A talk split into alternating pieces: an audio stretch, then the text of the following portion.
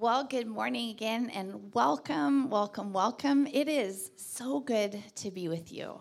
Jason and I, we missed you guys. Um, we've been gone for a bit. Uh, we were in Sacramento, it feels like a year ago, um, for Jason's stepmom's memorial.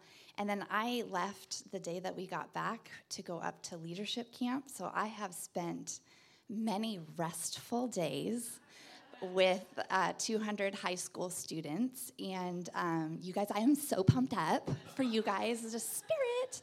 Um, it was a lot of that. Um, but one of the really cool things that I get to do at the end of camp is give a talk about how um, leading well requires that you set yourself aside and to focus on other people.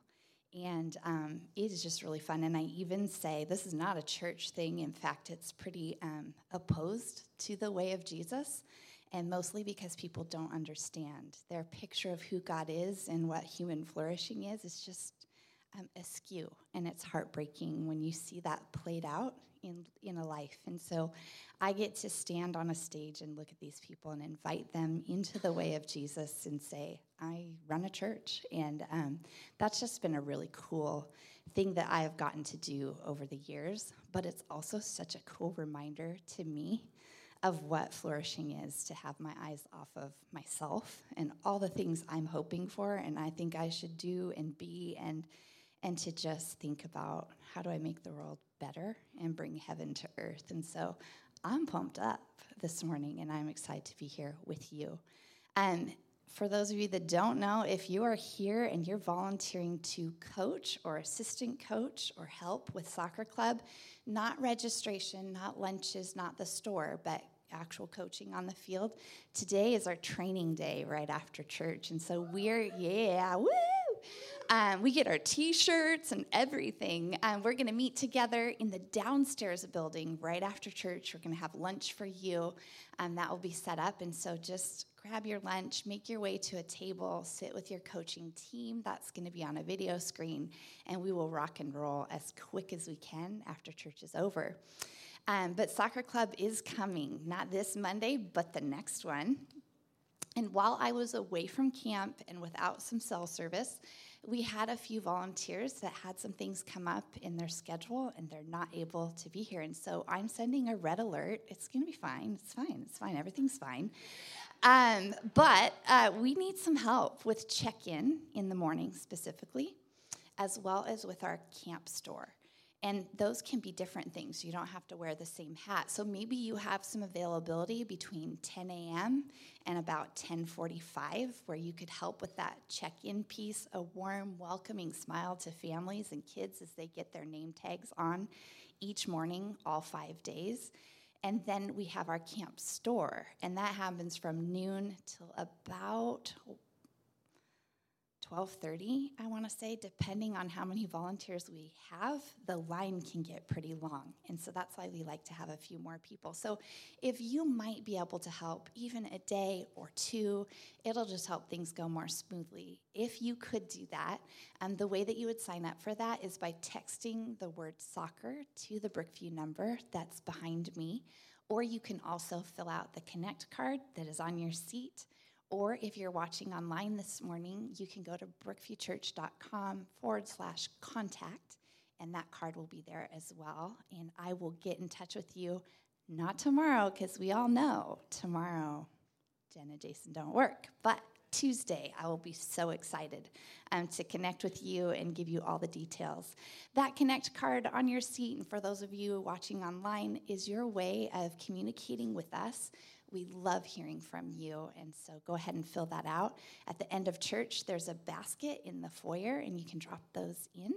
Um, but other than that, that's it. Let's do this. Somebody told me.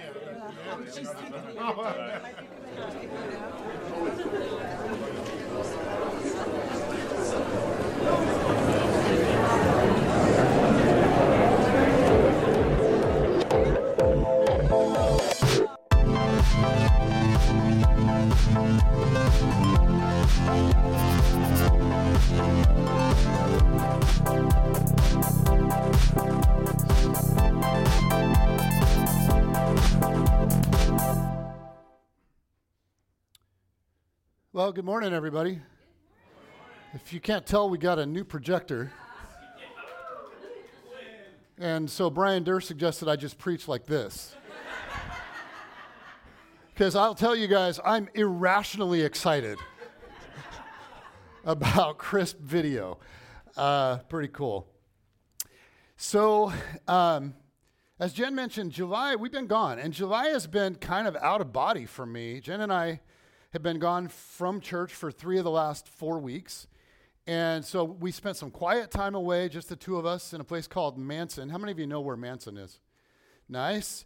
Um, just a beautiful home of friends from Brookview, actually, on Lake Chelan. And it was incredibly restorative. And to our friends watching online, thank you. Um, and then we spent a family weekend in Portland watching our, our, our youngest ball out down there and against some of the best of the best on the West Coast, and it was awesome. Super fun for all of us. Um, Brooklyn's team played in basketball tournament. Kate went, and so I got to just spend time, a lot of time. There was a little bit of court time, but mostly it was just me with my with my three lovely ladies, and it was super, just a fantastic weekend. And then last weekend, um, last week really, Jen and I went to Sacramento to see my dad. Um, my stepmom passed in March, and her memorial was on Saturday. And because of COVID, and I've talked about this before, but because of COVID and my dad caring for his wife with Alzheimer's by himself at home, I hadn't seen my dad in over four years. And he's 80 now. And so we were able to spend five straight evenings with him, um, going to dinner and just spending time with him. And then we attended the memorial. And he asked, in the like spur of the moment, asked Jen and I to speak. And so we did that. Um, and so being there was really good, and it was really tough, and it was really emotional all at the same time. And I know that um, some of you guys were praying for us, and I just want to thank you because really this whole month, I, have, I just feel like God has been moving in me and all around me, and I'm super grateful. Um, I'm also really grateful for Bryce and Annie who spoke here. Bryce comes all the way down from Arlington Annie drives all the way up from south of Portland to come up here just to talk to you people. um, and we don't, I mean, we pay them both, but not that much. And so it's like they really like you or something. But Jen and I are back, and here's what I want you to know we are back for good. Yeah. So, except for one week, you guys are, you, you guys are stuck with us between now and 2024. I'm serious. Um, and so today we're, we're launching a, a five week series that's going to carry us all the way through the rest of the summer. And I've given quite a bit of thought as to what we should do. What, what should these five weeks look like? And um, one way to sort of categorize sermons is that they're either vertical or they're horizontal. So, vertical ones, they focus primarily on our relationship with God. Okay? Horizontal ones focus on our relationship with people. And of course, both are super important, right? Well, recently it feels like the vast majority of what we've been doing is, is vertical. Um, and in the fall, we're to do a, we're to, it's to, you guys, oh my gosh. We're to do a series on prayer, and I think it is going to be unbelievable. I, I really do. It is, it is impacting me in a huge way in my own life, and I can't wait to share that with you and get us going on that together. But that is also going to be very vertical. And so um, for the next five weeks, I was like, I, I want to do something horizontal to think about relationships and what enables relationships to thrive. And so I want us to think about how we relate and talk to each other, the way that we use words, because words are powerful, right? Our lives are shaped by words.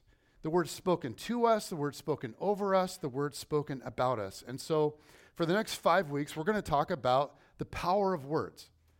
Words can heal, words can restore, words can inspire, but also words can wound, words can destroy. Wars are fought over words, relationships end over words. And we, we teach our kids, right, to say sticks and stones. But the idea that words can never hurt us, that's, that's actually a ridiculous idea.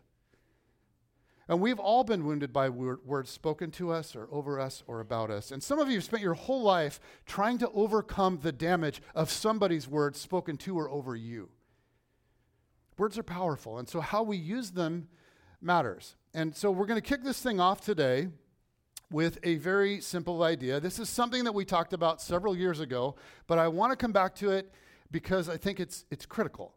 Um, especially in this cultural moment that we're in right now, it is critical. So let me give you the bottom line for today's message. Here it is quick to listen, slow to speak. I love that. Some of you said, mm. yes. Quick to listen, slow to speak. Now, I ta- again, I taught on this many years ago, five years ago. And so we used a little uh, like exercise to help burn this idea into our psyches. And does anybody remember? Does anybody can anybody remember what that looked like? Okay, demonstrate. Andrew Markiel is the only one that remembers my sermon. Extra credit for you, Andrew. Okay, all right, we got a couple of others. You didn't even see him. That's pretty good. It went like this. Okay, it went quick to listen, slow to speak. Okay, quick to listen, slow to speak. I want you to do that with me on the count of three. Ready? One, two, three. Quick to listen, slow to speak. One more time. Quick to listen, slow to speak. Very good. Now, why, why, why the open hands part of this? It's because if you're engaged in a tough conversation, we don't really realize it, but what happens is our body tenses up, and as our hands and our body cinch up, often so does our heart. So, naturally, what happens with humans is our mind and our soul start to close off. And part of the reason this happens is because we want something. We want the same thing the other person that we're arguing with wants. Both of us want to be heard and understood, right? You, you want me to be quick to listen to you and slow to speak, and I want the same thing from you. So I'm like, you know what? If you have to say something, then right like right in the middle of this conversation, then say something that indicates to me that you're hearing me. Let me know that what I'm saying and what I'm feeling is being is being digested by you. And I need that because here's human nature. Human nature is I can't really hear you until I feel like you've heard me.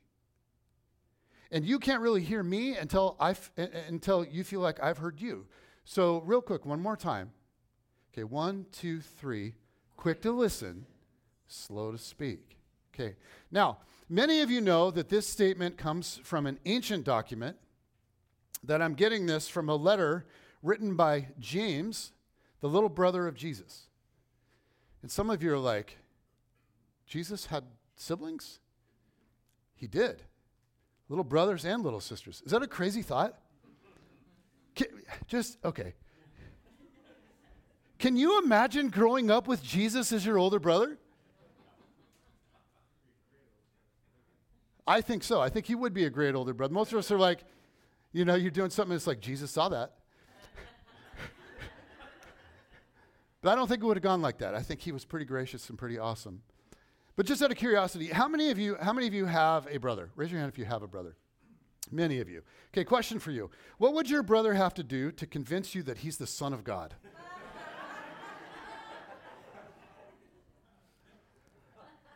Here's what's interesting. Like from a historical standpoint, James actually doesn't show up during the story of Jesus. He shows up after the story of Jesus he joins the movement of Jesus very late, like after Jesus' death.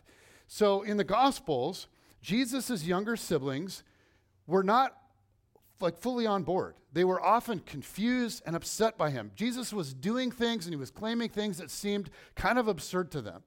I mean, he was healing and he was teaching and he was getting very famous, and oftentimes it rattled them.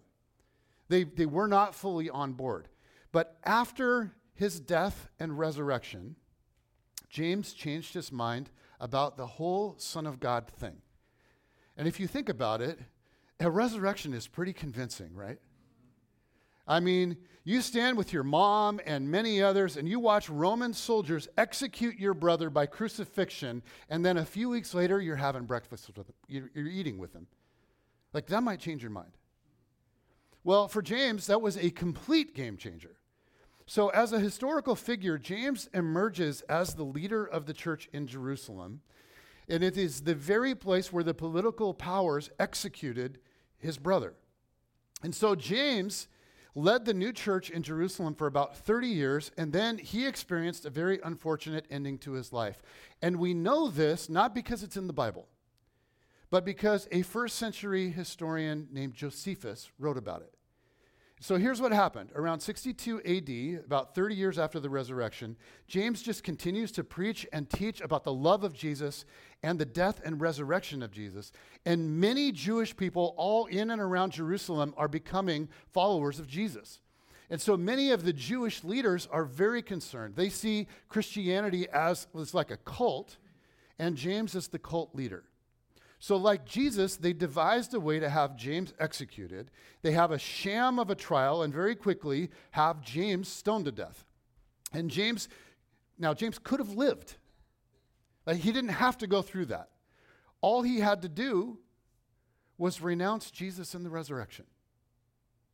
But he refused. He literally staked his life on the resurrection of his brother and Lord, Jesus. Now, again, this is, this is not from the Bible. This is from a first century historian. It's according to Josephus, a Jewish historian who was opposed to Christianity. James was killed for believing his brother was his resurrected Savior.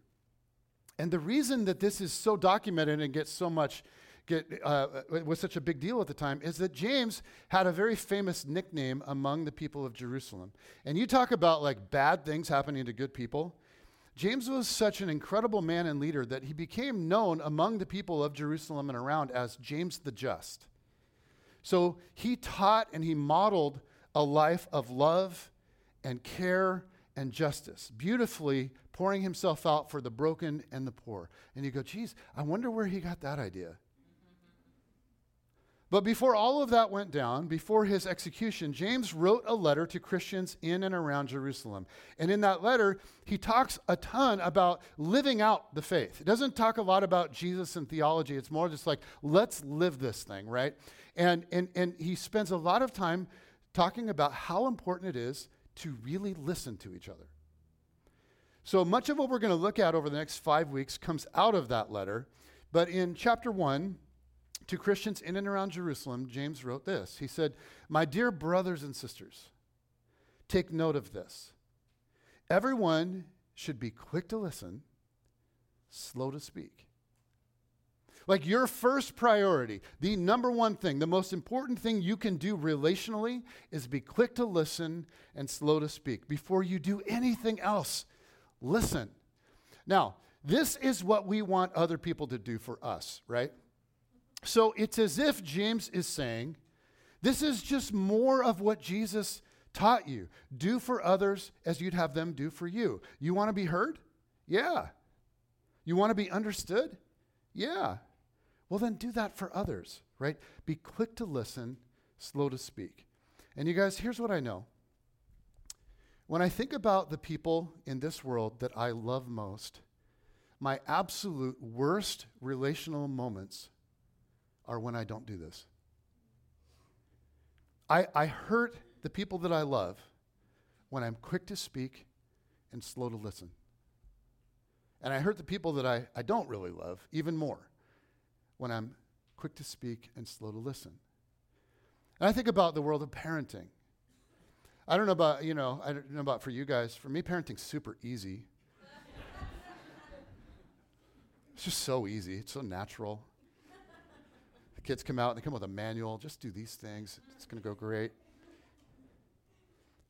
But I think about this in the context of parenting because what, what's so natural for me, it's like, it's like I'm tempted to just sort of take my big like wisdom and advice bucket my like i have the wisdom bucket my i have the experience bucket my i have the insight bucket and you don't even have frontal lobe development yet so you stop talking now, and I'm going to pour all of my great and bountiful wisdom and experience into you. Because when we do th- too much of that in any relationship, we see what happens. And it's kind of like this Hey, where are you going? How come you don't want to talk to me? How, how come you don't tell me about all the hard things in your life anymore, or all the great things in your life anymore? How come, how come you never want to hang out with me anymore? Here's the crazy thing you can be dead right and do horrific damage. You can write the person that you love right out the door. You can write the person you love right out of the relationship. You, you can write your all star employee right out of the company. You can write your best friend right out of wanting to hang out with you anymore. Because here's the thing we all want to be understood, not lectured. And usually I'm open to listening to your ideas, but first I need you to at least partially understand how I feel and what I'm trying to communicate to you. So we know this is important, and we've all been on both sides of this, right? And as parents, we've all seen, those of you that are parents, we've all seen our kids' eyes glaze over. As a parent, like, have you ever walked away from a conversation or a season of life going, I don't understand? I know I'm right. I know I'm giving them good advice. I know I'm giving them wise counsel. Why is it that we just can't communicate? So, in our culture, meaningful conversations are becoming, in my opinion, as I observe, they're becoming increasingly rare. And it's causing relational breakdowns everywhere. So in 2015, Celeste Headlee gave a TED talk called 10 Ways to Have a Better Conversation. And Headlee is a radio journalist, most, most notably from, in lots of different places, but most notably from NPR. And so many years ago in 2015, her TED talk I watched it shortly after she gave it, and it just resonated with me. Um, and I have taken so much away from it over the years, and it's enabled me to have better and better and better conversations, like with my kids, okay, with my wife, with you guys, with people that I enjoy and agree with, and people I don't enjoy and disagree with. Maybe some of you are like, wait, you're a pastor. Are there people you don't enjoy?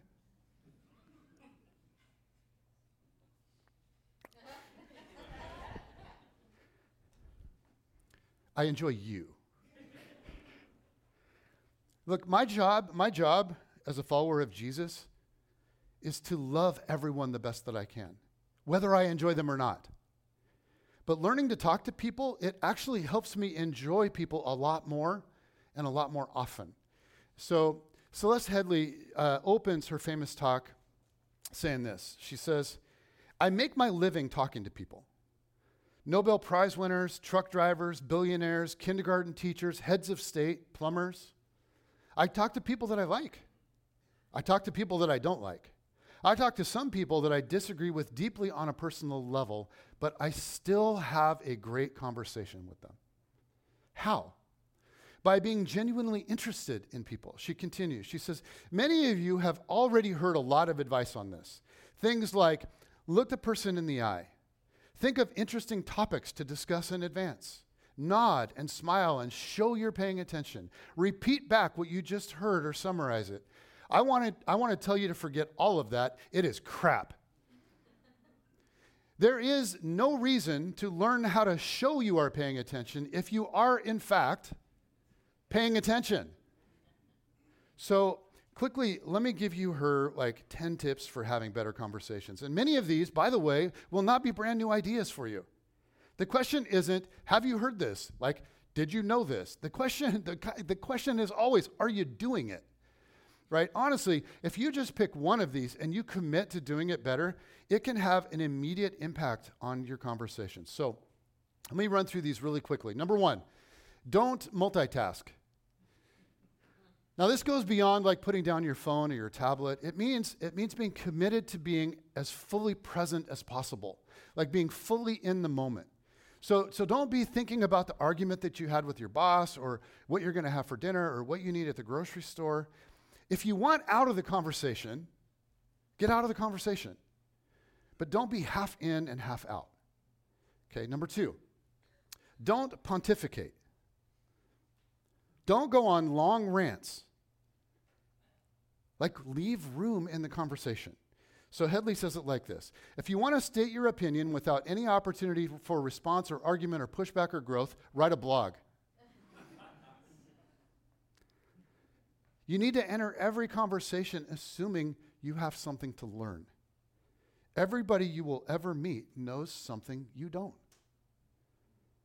Number three, use open ended questions. So don't ask yes and no response types of questions. Were you sad? Were you terrified? Was it fun?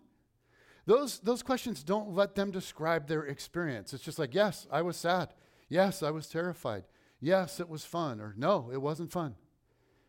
Journalists and counselors get taught to avoid those kinds of questions for a reason. Because better questions are things like, what was that like? Like, how did that feel? So let them describe the experience instead of framing it for them.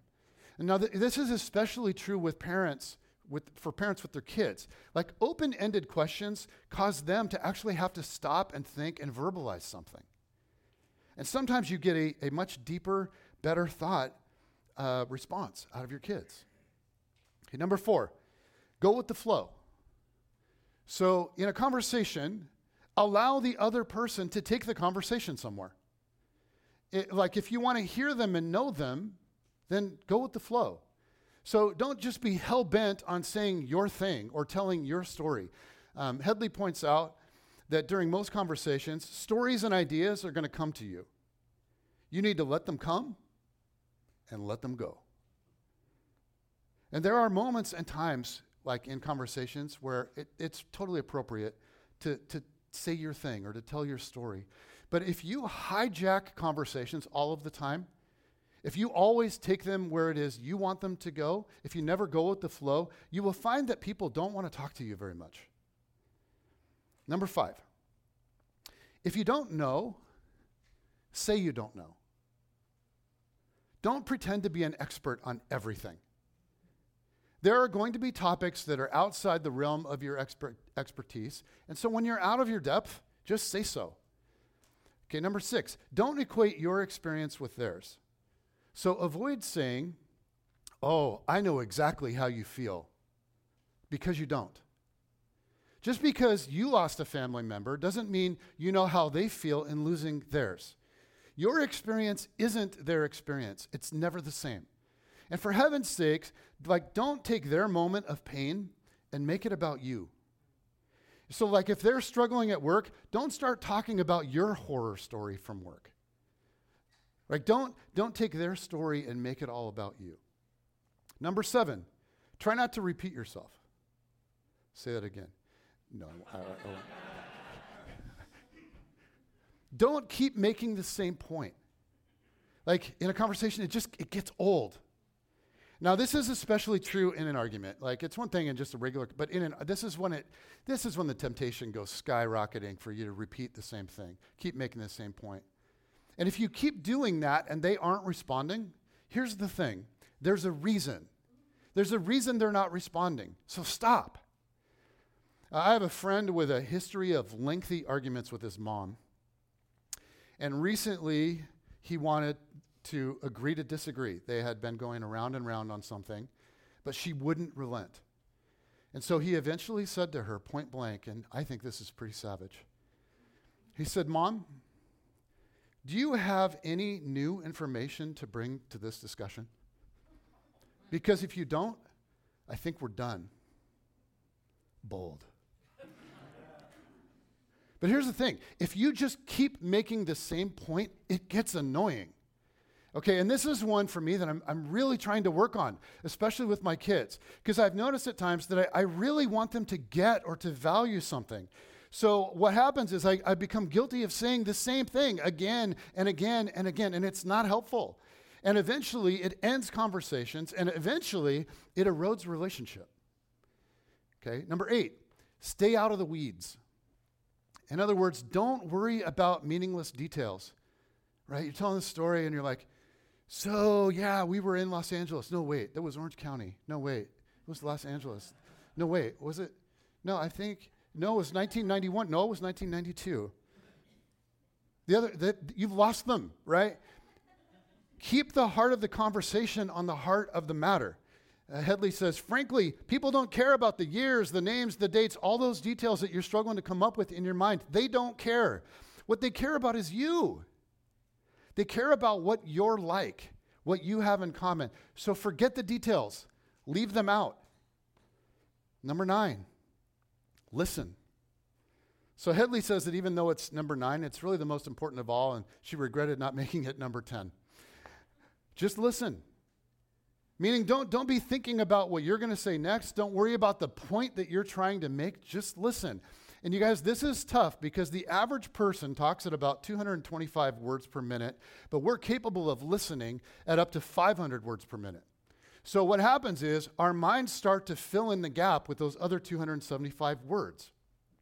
So we have to push past those thoughts and just listen. And it might be why some of you aren't listening right now. You're just like, come on, man, speed it up. I got it. And your mind is wandering. Bring it back. Okay, so this is death for meaningful conversations. Um, if you just let your mind wander and you're not engaged, it's death for meaningful. Con- yeah, can you have conversations? Yes, just not meaningful ones. Uh, Headlee says it like this. She says, "Look, I know it takes effort and energy to actually pay attention to someone, but if you can't do that, you're not in a conversation. You're just two people shouting out barely related sentences in the same place." And then number 10, be brief. That needs no explanation. So she closes like this famous talk with this. She says, All of this boils down to the same basic concept, and it's this be interested in other people. She says, You know, I grew up with a very famous grandfather, and there was kind of a ritual in my home. People would come over to talk to my grandparents, and after they would leave, my mother would come over to us, and she'd say, Do you know who that was? She was runner up to Miss America. He was the mayor of Sacramento. She won a Pulitzer Prize. He's a Russian ballet dancer. And I kind of grew up assuming everyone has some hidden amazing thing about them. And honestly, I think that's what makes me a better host. I keep my mouth shut as often as I possibly can. I keep my mind open, and I'm always prepared to be amazed. You do the same thing. Go out, talk to people, listen to people, and most importantly, be prepared to be amazed. So, a real simple way to summarize her entire talk be quick to listen, slow to speak. Okay, let's keep going in James. My dear brothers and sisters, take note of this. Everyone should be quick to listen, slow to speak, and slow to become angry. Now, slow to become angry is both a result and a decision. If you're quick to listen and slow to speak, you're less likely to become angry. And it's easier to guard against your anger if you decided up front, you know what, I'm just going to be curious and I'm going to ask questions and I'm going to really listen. Now, anger comes in a lot of different forms, right? Some people blow up like a volcano. Some people, they get all moody and they isolate. Some people get passive aggressive or sarcastic, right? And James is saying, all of that stuff is bad for relationships. And so, one of the ways to bypass this rush to anger is to listen better, to be able to understand where the other person is coming from. And that's the type of anger James is referencing here. He's not saying that all anger is to be avoided, like in any context. In this context, uh, in James, we could define anger this way angry is drawing hasty, misinformed, relationally destructive conclusions. So it's hastily jumping to your form of anger, whether it's blowing up or isolating, being passive aggressive or sarcastic or whatever it is for you. The best way to avoid that is to just slow down, to do your very best to understand the other person. And here's the thing I, this is sometimes hard to believe, but most people are not completely irrational. They aren't. So when they feel a certain way, there's a reason.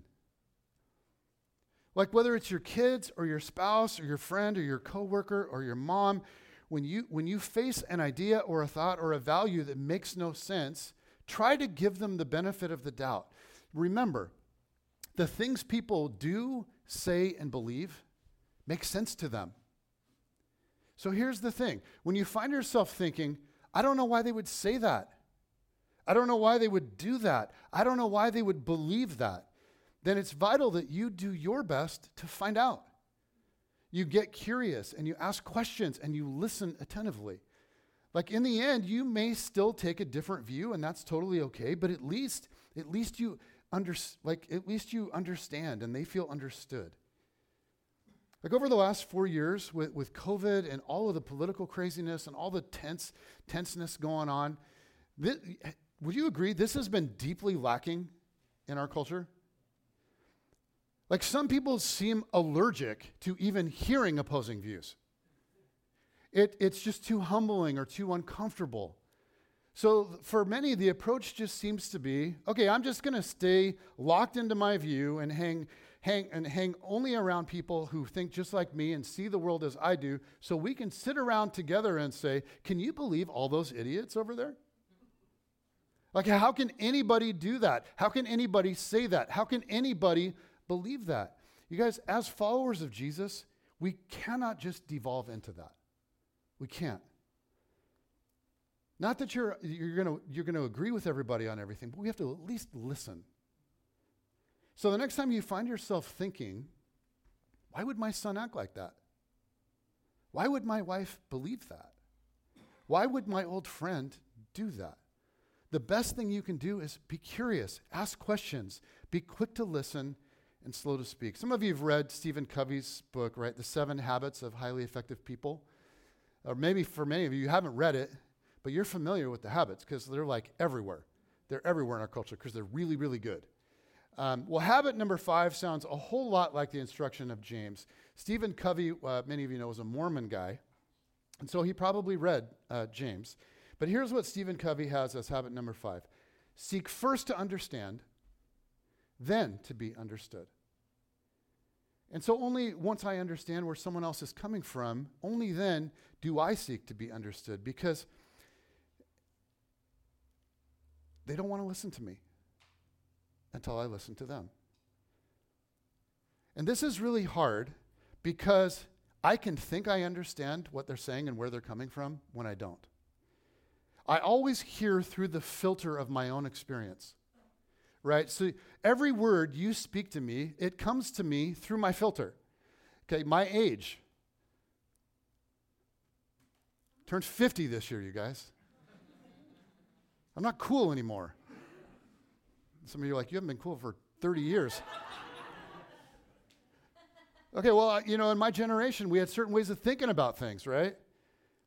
It, it, goes, it comes through my age. It comes through where I went to school, what part of the country I grew up in, how I grew up, the socioeconomic status and education level, and the, the things that have caused me pain in my life, all of my experiences. So every idea you, you try to express has to go through my filter to get to me. And sometimes I, I can jump to horrific conclusions about what you're saying. But I am a fool to judge you or dismiss you if I don't understand you. And so, the only way to do that is to slow down and become curious and ask a lot of questions, right? It is quick to listen, slow to speak. James goes on, he says, My dear brothers and sisters, take note of this. Everyone should be quick to listen, slow to speak, and slow to be, become angry because, and I think that it's easy to think that we already know why. We think, oh, yeah, I know why I should do this. Because if I'm calmer, I'll be more convincing. Right? If I'm patient and tranquil, then I can just kind of reel them in. And it's better for them as far as, you know, it's easier for me to win them over to my side. This is a tactic. This is a play. This is a, this is a strategy to get my way. And James is going, bro, you are completely missing the point. Let me explain to you, James, let's say, why this is a big deal. My dear brothers and sisters, take note of this. Everyone should be quick to listen, slow to speak, and slow to become angry because human anger does not produce the righteousness that God desires. Well, what, is, what does that mean? What is human anger? Well, in this context, human anger is what happens whenever I don't get my way. It's, it's, it's when I must have my way, and if I, and, and I, like, I must have my way and I don't get it. But this, this human anger is tricky, and here's what's really tricky about it it doesn't feel wrong to me at all. This kind of anger, it feels very right to me. It feels righteous. And this is why I'm, I'm so mad, because this is what I care most about. I know I'm right. And I want you to know I'm right. And if I'm honest, I want everyone to know I'm right. I'm angry because I'm right. Are we losing light in here? Am I having a, a mental episode?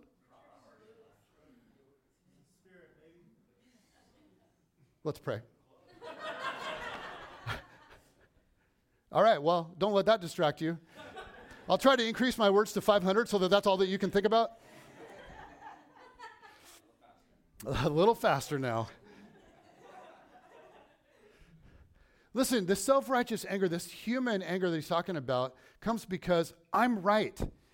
And so this anger is flowing out of like self righteousness. In other words, self rightness. And James says, hold on. Like that is not the right righteousness or rightness that God is after. That's not the right kind of right. So if we could summarize the difference that James is getting at, it would be this. And this comes from Andy Stanley. He says, We want to be right at each other, but God wants us to be right with each other. Big difference. So I want to convince you that I'm right. I want you to throw up your hands and surrender and go, Ooh, you're right. But let's be honest, for those of you in, in, in relationships, when you, when you win a like really vicious, heated argument, what do you really win? You, you win the argument, and it's like, yeah, I won the argument. Well, cool. Where is she? Well, I don't know. She left, you know? But I won the argument. Yes, like you, you won the argument, but you lost the relationship. It's like, oh yeah. See, you can you can write the people you love right out the door. Your kids, your spouse, your friends. And James is going, come on, guys. That is not the rightness that God longs for. God doesn't want you to be right at one another, He wants you to be right with one another. James is pointing us back to the foundational idea given to us by Jesus. Jesus said, As I have loved you, so you should love one another. And the interesting thing is this when you read the Gospels, it becomes clear really fast that Jesus' primary mission on earth was not to be right. Now, was Jesus right? Yes. More so than anyone ever. But was, was that his primary mission? I mean, if being right was all he was interested in doing, all he had to really do is go around and preach. That's it. It really, probably would have taken like one sermon. He could have just gathered everybody together on a hillside by the, by the masses and said, I'm right. Any questions? and if they had some questions, he could have hit them with the zingers and one liners, and he could have crushed opposing viewpoints, and he could have embarrassed any detractors. He could have done it. But Jesus moved around with humility and grace and tenderness, and he taught his followers to do the same. And then he laid his life down. And when he was on trial in front of the Sanhedrin and Pilate and Herod, as he faced all of the false accusations and the lies, if he came primarily to be right, he would not have remained silent. But of course, he didn't primarily come to be right. Jesus came to reconcile us to God and to one another. And so James says to me and he says to you listen, your ultimate goal in life can't be to be right either. Your goal is not to be right at each other, but to figure out a way to become right with each other. And how do we do that? Well, James says it begins with this be quick to listen, slow to speak. Because at the end of the day, if the two of you aren't right, it doesn't really matter that much who's right. In a relationship, at the end of an argument or a debate or a conflict, there's no winner if things aren't right between you.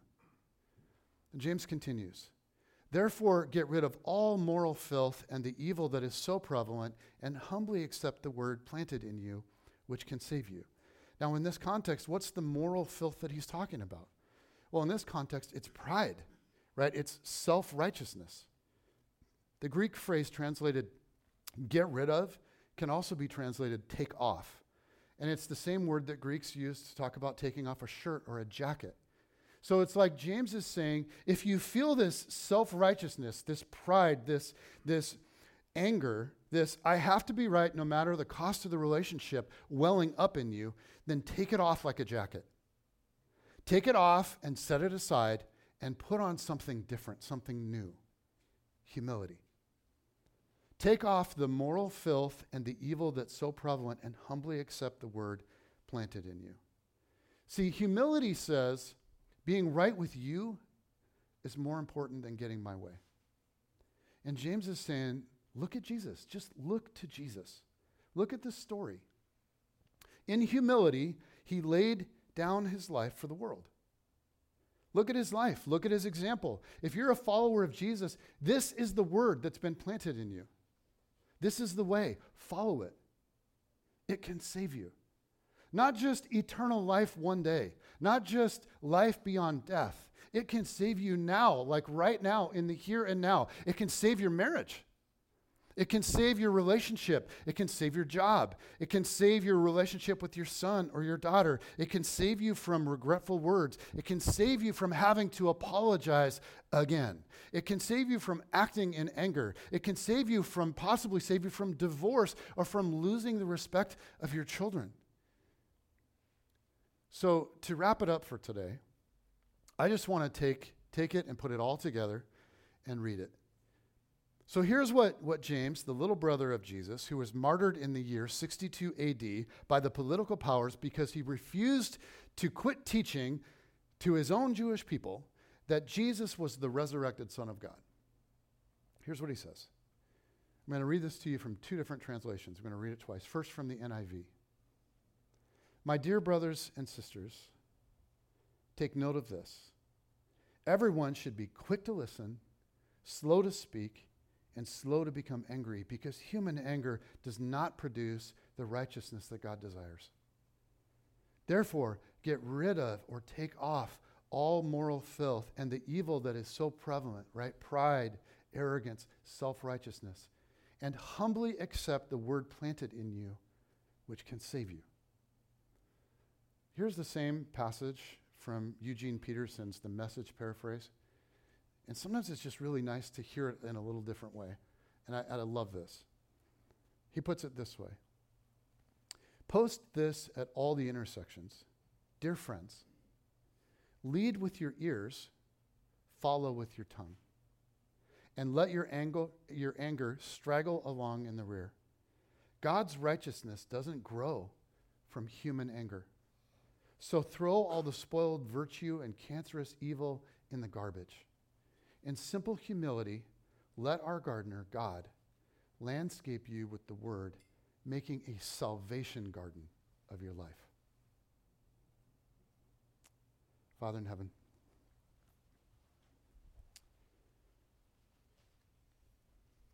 there is so much chaos in our world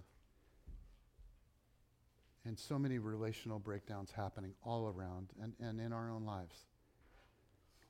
Now, we're not capable of healing all of that, even if we become really good listeners, but, but you are. You're capable of healing. But you're asking us to do our part, to humble ourselves, to listen, to treat people with dignity and respect, to listen to their ideas and values and experiences before we, we demand that they listen to our ideas and values and experiences. And this is the way of Jesus. This is the way of doing unto others as we would have them do unto us. And I, um, Father, I, I, I pray for those in the room this morning that, that have a relationship that is, that is, it's going sideways. And there's a lot of conflict and there's a lot of misunderstanding and frustration and anger right now. And I pray that you would, you would speak life into hearts. I pray that you would speak hope into hearts. I pray that you would speak love. And God, I pray that you would help us to the best that we the best that we can to be agents of, of healing and openness and hope to others. And I pray that you would I pray that you would restore some stuff. I pray that you would heal it. I pray that as conversations slowly change over time, I pray that things would get better. People would hear one another, understand one another, and be drawn together, be reconciled to one another. God, would you, would you make us people who continually throughout our lives get better and better and better at being quick to listen and slow to speak? Because it's not a tactic, it's just love.